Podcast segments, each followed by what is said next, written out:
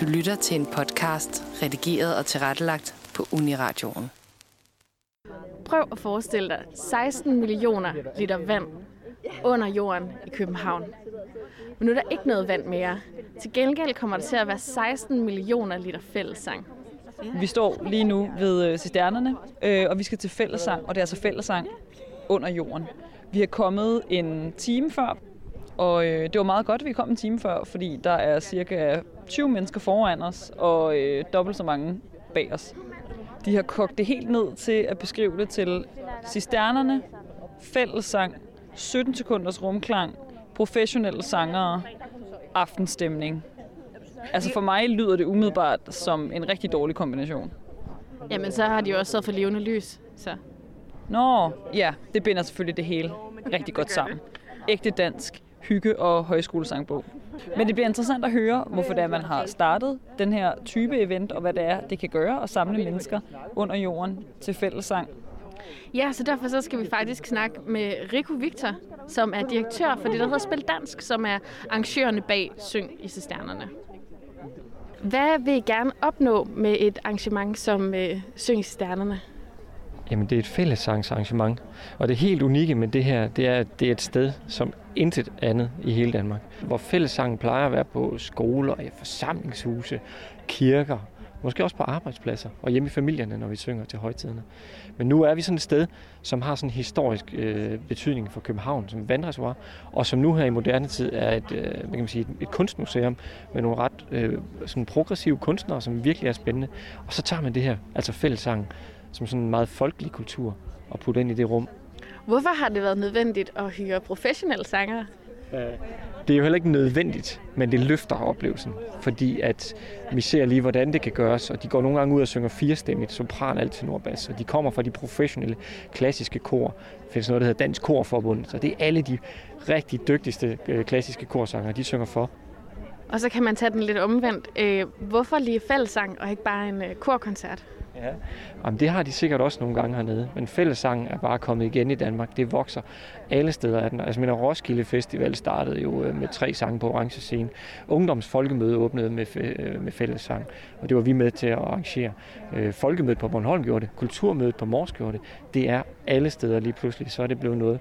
Og hvorfor? Altså jeg tror, det er en, en modpol til alt det her mig, mig, mig, what's in it for me, individualisme og alle de her ting.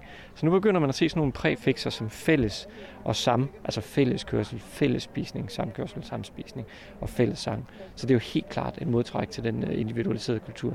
Og nu står vi her godt pakket ind, men øh, hvis I var fra tv-hold, vil I opleve, at der på min t-shirt står fællessang bygger bro. Den glæder vi os til at se dernede så. Det er helt cool. tak. Mange tak. Det er godt, tak.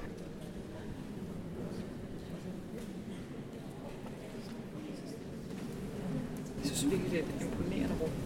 Mm. Det er jo kæmpestort. Løber det bare med vand ned fra, fra loftet, skulle jeg så sige. Det er ligesom en kold Anders Vandskov, ikke? Jamen, fuldstændig. Det er bare sådan en dansk drøbstenshue.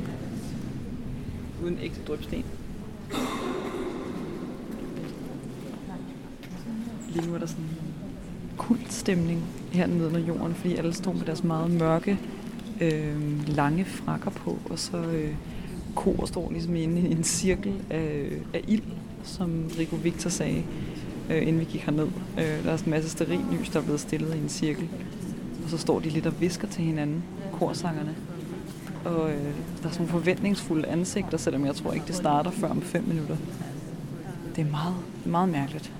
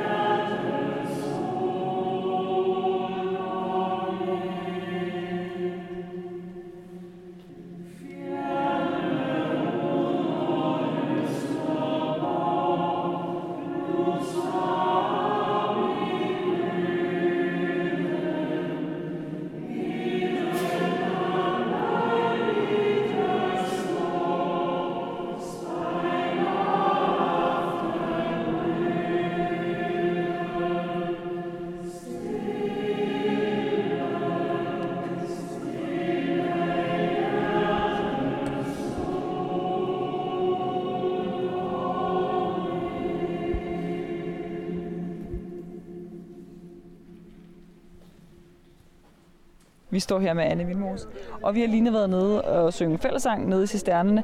Hvordan var din oplevelse dernede? Jeg synes, det var øh, øh, fredfyldt. Jeg synes, det var meget elegant, og så sker der jo et eller andet med, når vi står i sådan et rum og deler øh, musik og sang. I særdeleshed måske, fordi vi står lidt i mørket, så man både kan stå med sig selv øh, og sin egen oplevelse af musik, og så samtidig stå med det fællesskab, der kommer, når vi deler musikken sammen. Jeg synes, det var en gennemsmuk oplevelse. Man går derfra lidt med vinters vemod, men nu har vi også lige sammen sunget 10 smukke efterårs- og vintersange, så det er der ikke noget at sige til. Og det her med at synge sammen, var du kommet egentlig mest for at høre koret synge, eller var du kommet særligt på grund af, af fællessangen? Nej, altså nu kommer det til at lyde meget selvfedt. Jeg var helt klart kommet for at få lov at stå, og så bare synge med mig selv, altså, og dem, der var dernede.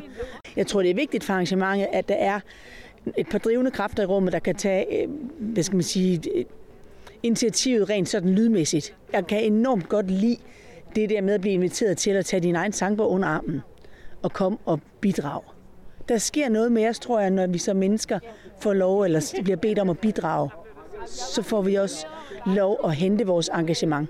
Og jeg kunne også se, at du havde taget din egen ret nye sangbog med, der lige skulle brækkes ryggen på. Øh, hvad, hvad var der med den gamle?